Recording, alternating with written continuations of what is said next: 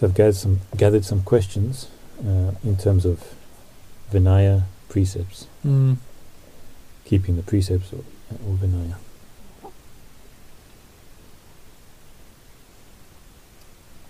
So sometimes people take the precepts because of circumstances. Yet if the circumstances change, so does their precepts. And others take it on because they understand that it is beneficial regardless of circumstances. Either way, will both types of people be able to attain purity in terms of virtue, purity of mind, purity of view, resulting in freedom from suffering? Mm. No. It needs to be taken rightly. Because one, one person's is keeping the precepts, he's keeping the Vinaya Mm. due to circumstances, but Yeah, for 50 years yeah.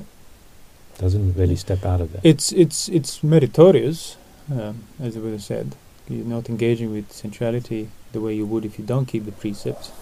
But in and of itself, yeah, that does not uh, result in mind um, turning away from sensuality, um, gaining an insight into the nature of uh, you know, non-ownership and everything else. That you need to you need to keep the precepts rightly. And that we spoke about it, that keeping the precepts is basically whether you keep them, where the responsibility for the precepts is. That's what Mm. determines whether you keep them rightly or not. So, taking the precepts as a result of a tradition, culture, external values, and that, or it must be done because of that, means that's where the responsibility is. It's on this level of external acts. And that's why the mind is still bound with them. Sure, they're better acts than non precepts, but but if you recognize, no, no, no, I keep the precepts because I choose to do so because I want to train my mind, not because of the weight of the tradition of the culture. That then brings it much closer to home, and uh, it's harder to keep the precepts that way because you realize I can choose to not keep them. It's on me. There is no external authority or criteria or weight. It's just it's on me. So I can I can do it or not do it. And then you feel that oh so then why am I doing it? Oh well exactly. So feeling the keeping of the precepts on that level with that responsibility and not breaking them on that level with that responsibility uh, and sustaining the context of keeping them, yeah, that is now directly affecting your mind. The person who takes them responsibly or chooses to take on the precepts sees where the problem is. On What some level already, they see, oh, I'm responsible for my mind being in it depressed, my mind being unhappy. What can Mm. I do about it? Yeah, sure, they can. They could. They Well, could be I seeing to, that. I need to take on the precepts. That is that is the only sort of right beginning. Like Yeah. You see that a direct Uh, possibility that or at least have faith that there is a direct yeah, possibility. yeah. So you don't then mask the precepts, and I do it just because we all agree to do it, and I'm fine. As long as I stick to our external agreement, I'm fine. I don't have to think about anything else. I don't have to reveal my intentions further. I'm fine. I'm doing it. I'm meeting the requirements. Yeah, you it's know, I'm following the form. I'm blameless. Yeah. All of that. But it's like, no, no. You're blameless if your intentions are not rooted in greed, aversion, delusion. And in order to start revealing your intentions, you need to start keeping the precepts on that intentional level every single time. Like, no, no, I'm, I'm abstaining from breaking the precepts. I'm abstaining from sensual acts, acts of carelessness or anger, because I choose to do so because I want to train my mind, not because. and that's why then you wouldn't be bothered if, say, we well we agree to keep this precept, and now you are not. You're just going doing your own thing. It doesn't affect me. It's not my problem because I'm not defined by the group think nor group action. Mm. I'm defined by my own intentions every single time. Also, you're probably less likely to, I mean, uh, put the responsibility for like your state of mind on other people. Like I'm depressed Hmm. because he did this, or oh I'm yeah, angry because sure, he did this. sure, sure. You, you're more likely to see where the responsibility. Yeah, you're lies. closer to recognize where the problem is. Yeah. yeah. So it's kind of helpful to be in a community of people who keep precepts, Yeah. but the dan- the dangers there is they're relying on the community for you keeping the precepts. Yeah, it's helpful to So- be in a community to keep the precepts. but not necessarily helpful to be in a community to keep the precepts, but then never really points at where the you know responsibility should be and teaches you what you need to know. So if you're in community that keeps the precepts due to the external circumstances and the authority, and that's all they do, and then when it comes to practice, the views are like here and there, and nothing brings you back to take on responsibility for those precepts, that's not helpful. Now you're going to proliferate even more, because I'm sure many of the ascetics and Brahmins in the suttas were virtuous in terms of the precepts. Yet they were Mhm. extremely, you know, like victims of extremely wrong views that the Buddha himself, like, you know, quite harshly mocked or dismissed or dismantled. But yeah, many of them were, were probably quite uh, quite restrained in that sense. So that see if somebody joins that sort of community whereby you would be restrained, but then with all these views that do not reveal the responsibility or undo it, just add further to it. Mm. Well, that would be even harder to undo now than, than, If you than go along before. with it, if you, you- go along with it, of could, course. uh, yeah. you could be be responsible in Yeah. that context. I mean, it always remains possible. You can always turn around, um, but uh, it's going to be factually harder because now you are uh, accumulating these these further views on account of already that non-responsibility of your of your precepts and the virtue. But if you're in a community that keeps the precepts and then keeps teaching you how to take the responsibility for it and not rely on the community, and recognize your own intentions and the the, the roots of it, yeah, that's like okay. Now see the precepts have been taken, even if they haven't been taken rightly, now they've resulted in greater perspective that it's making you take it rightly. And that's the gradual training. The Buddha said, come and dwell restrained by this. this. These are the virtue, the precepts. And person starts doing it rightly, okay, now God sends those, now increase, okay, now be mindful, and with all the instruction. Yeah, there is a sutta that says the danger of like uh, rel- relying on another person, like you, the danger of you, your precepts, your practice being reliant Your well being, yeah, your equilibrium. Yeah, yeah. someone else doing that same stuff.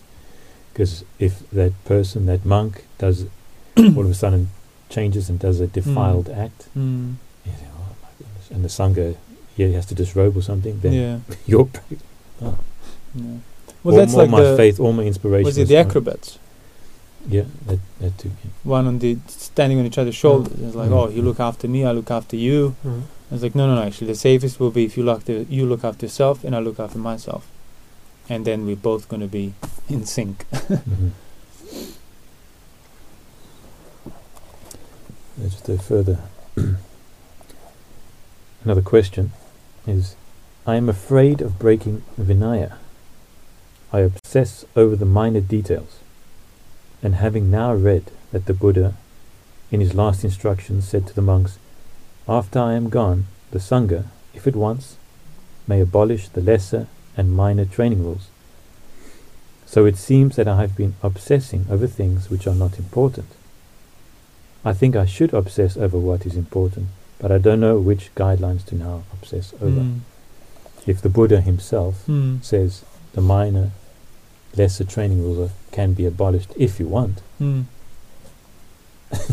yeah. now he's saying it's So, not, not yeah, that so- important. Exactly. Yeah. So then you have to accept the fact that um, there is fear in your mind on account of which you're obsessing, and then not act out of fear. Accept it and endure it. Oh, there are all these rules. Am I breaking? Oh, I'm afraid. I'm doubtful. Feels unpleasant. So I keep acting towards reclarifying and rehashing all these rules and permutations so then I can remove the doubt. Which, And that's why you're afraid, and that's why you're in doubt, and that's why you're not uh, benefiting from keeping the precepts. So you have to recognize that, and it's like, yeah, but I'm not breaking the precepts. The mind is making you think and rehash and recheck and go into minor details. The Buddha himself said you could abolish all the minor and lesser rules.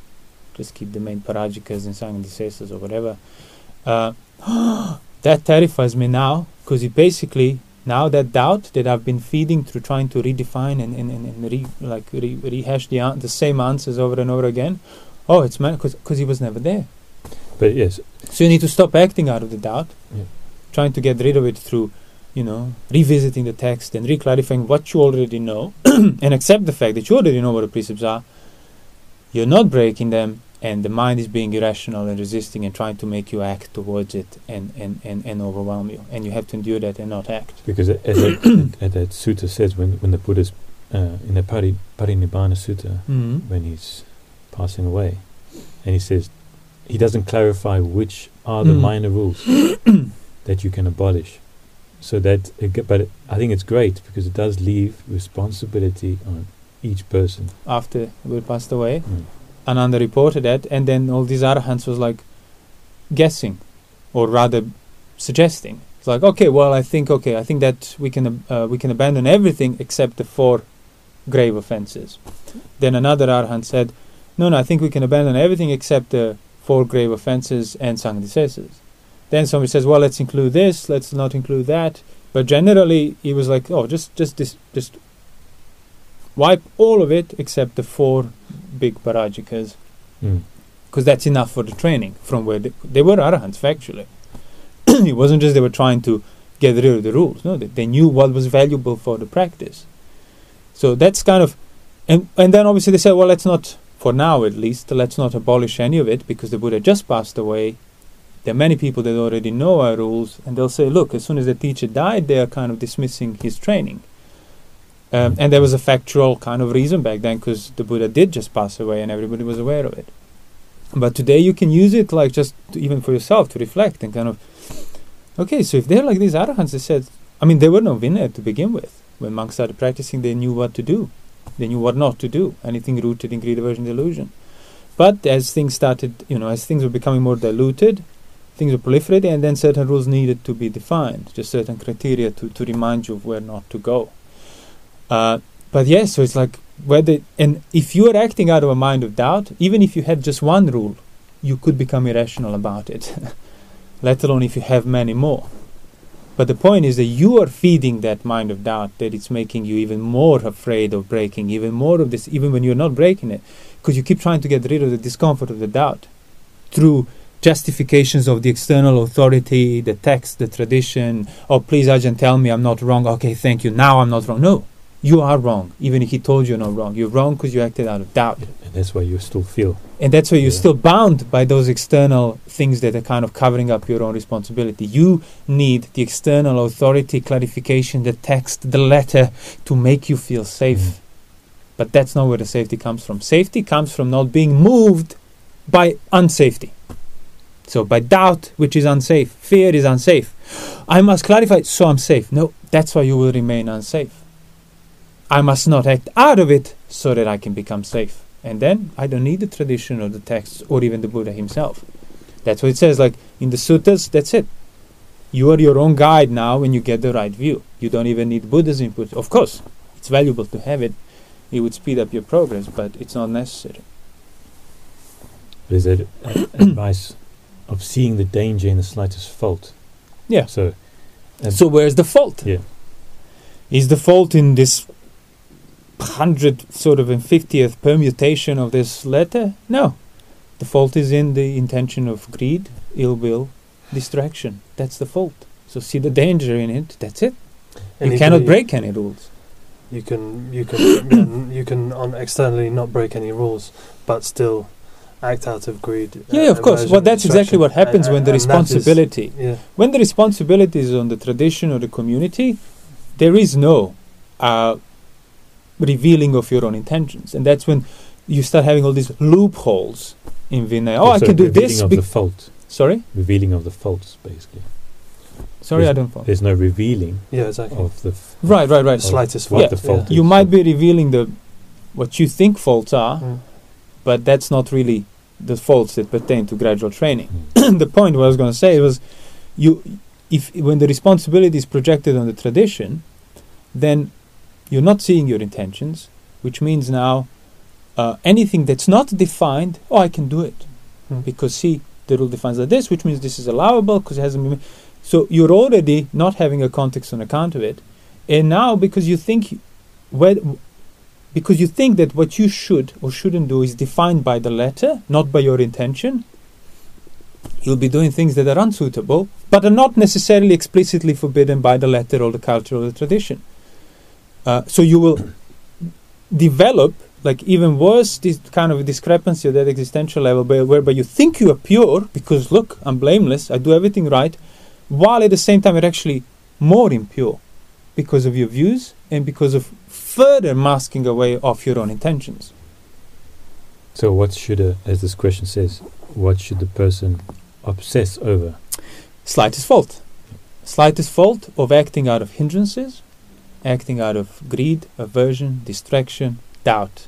That's the fault. The fault is you're trying to get rid of the pain of doubt through placing the authority on the external things of tradition, mm. books, uh, definitions, and so on. And again, Senior monks and the so on. only way you can do something unwholesome is to act out of unwholesome intentions. Yeah. Yeah. You know, you might you might uh, even break minor minor rules Mm. by mistake or you know Yeah. just cir- circumstantial. But if you act out of unwholesome, Yeah, that's not a fault. Yeah. The fault is when you act out of greed, aversion, delusion. Even, you know, within the vinaya, within the precepts, that is still the fault. And in the Vinaya, there, there are so many rules which are predicated on the intention behind it. Yeah, those are the ones that matter, really. Yeah. Like, there's so many rules that are kind of circumstantial and, like, you know, simply not, you can't even, you can't even fathom how they would be applicable or something. Because the circumstances have changed so much. But then you have the rules that, yeah, if the intentions are this, that's why it's an offense. Ah. So, if you're already projected on the level of external culture, authority, tradition for the definition of my rules, means that whole factor of intention, determining whether it's an offense or not, becomes invisible. Because you read that, oh, well, if, if you have intention rooted in lust, then it's an offense. If it wasn't rooted in lust, it wasn't an offense. Oh, but was I? Was I not? What, what, what, what book can you tell me whether my intention? Ajahn, can you tell me? Can you can can this community tell me? Please tell me because, and then you realize, oh, you can't solve that doubt in that manner because intention cannot be found in external Mm. authority. So what do you do then? Well, you ignore the factor of intention and start creating own rules within your own tradition and the culture that would then prevent even a possibility of doubting my own intentions. And that takes you even further away from where the practice is. Doubting your intentions is good. It's unpleasant, but it's useful. And it can actually reveal where the real problem is. You trying to get rid of the discomfort of the doubt. You acting out of hindrances. You not being able to remain unmoved even when you know, no, my intention was good. Yeah, but still. And you get perturbed because the mind is undeveloped and now you start acting towards it and you ignore what you know and start trying to just irrationally get rid of the pain of the doubt that well but wait maybe if yeah, there's always maybe if but you're the one who has to draw a line and then not cross it through acting out of it and that's how then the mind will calm down not otherwise There's another related question. I don't know. If, uh, in terms of it, assumption to virtue and duty, or attachment to virtue Hmm. and duty. So the question is, what exactly is the assumption there? Uh, and this, I think, this assumption that this virtue and duty in itself will result in safety. So a person can, I'm not going to do what I want to do Mm. anymore. I'm just going to follow this community, these rules, and i'm blindly- blameless and i'm safe and Yeah. forget about myself, Yeah. which means I am uprooting sense of self, just following the rules of the Hmm, community hmm. and doing what the, the rules are. Thus, no self, completely humble Yeah. and purified. Yeah.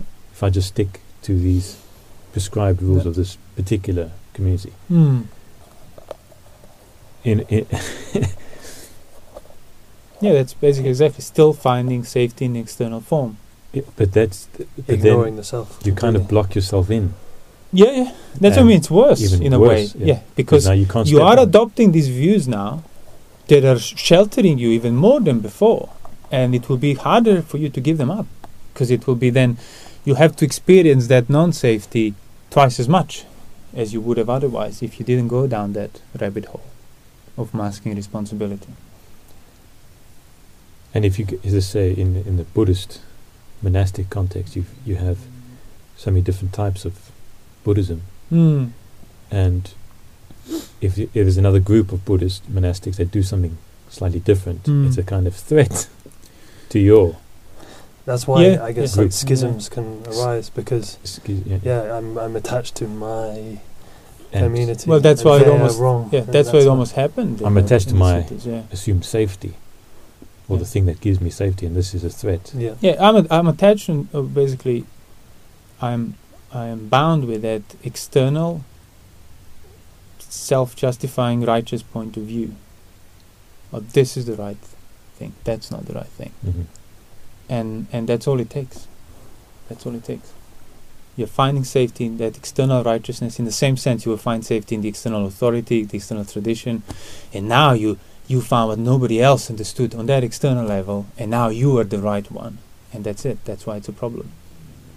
Even if what you found safety in is factually correct, say it's the Buddha's words, the matter you took it in that external uh, Yeah. self-righteous sense. You haven't actually, uh, Self-righteous. yeah, you haven't endured it internally on the right level. And that's why when, when the when the monks were falling out, almost they have a schism over like some Vinaya rule about the salt or whatever it was. When the Buddha came, t- told them like, okay, you got to stop this now. It's getting out of hand. And they sort of dismissed him three times. He said, well, don't you worry about it. It's our karma, not your karma. They dismissed the person that defined the rule on account of which they feel self-righteous. And he tells them, you're both wrong now. And they dismiss him because that's how intoxicating self-righteousness is. They, they dismiss the Buddha on account of whom they're practicing the whole thing. They became monks. He defined the rules. He tells them, okay, that's not important. Doesn't matter. You you mind your own business, basically. That's how intoxicating it is. It was. Even even back then, because it is rooted in that sense of safety, that sense of righteousness. And obviously, for somebody who has been uh, already keeping the precepts in that manner of the external authority and, and just redefining that righteousness, the clarity to gain the more righteousness. Oh yeah, well you know, you I know Pali and I know the etymology of it. Well, I know Pali and I know what the language before Pali. Well, I know the language before before that, and and so I have the thread further Mhm. than you. None of that. Uh, that's already complete loss of context. Because is that where you find intentions? Your intentions for actions in dictionaries and languages and studying of etymologies? No. That's always going to be here and now. And that's going to be the reason why you're looking at these places. Now that you're obviously unaware of, the reason you're unaware of. So, yes, there needs to be some definition, some clarity. That's what eight precepts, ten precepts, that's that's pretty much the kind of the framework. That's what covers the non uh, the, the the actions that would they would take you to sensuality and ill will and so on. So you don't act towards those things. Everything else, sure. If you see a direct direct relation, direct benefit to taming the mind, you recognize it, but and, and, and that's how you will not be dependent on anywhere in the world. Even if they say, oh, none of these rules matter or all these rules matter. No, you have a direct line to what matters, what's fault and what isn't fault, which is your own intentions that you have been uprooting rightly and not acting out of hindrances and doubt and trying to get rid of them and falling back onto the external authority for safety. Because it is still the same external authority. Somebody might turn to Ajahn, Ajahn says that's my authority. Somebody won't do that for whatever personal preferences, but it will study the language upon language upon language upon language and, and discern the connections that nobody else seen, and that is my safety now. See, that is the unique thing there that's clearly defined, inaccessible to doubt. Until somebody says, well, actually, that paper came later than what you think, and it's not before, but it was after. That's it. You're undermined already. You So have what to- do you do have then? to revisit everything. You have to that you've revisit everything. Exactly. So it's not safety. It's only only a relative safety because you placed it in a place, you put it in a place that's not actually safe and can never be safe. and it's kind of addictive as well if you have found safety in in that in the past. Yeah, will- of you course. will continue you will to- be seeking in the same way. Even yeah. if it's Yeah. undermined, okay, now I need to. Well, that's yeah. why Silabbata Paramasa is one of the first three fetters. It's a factual, real fetter. So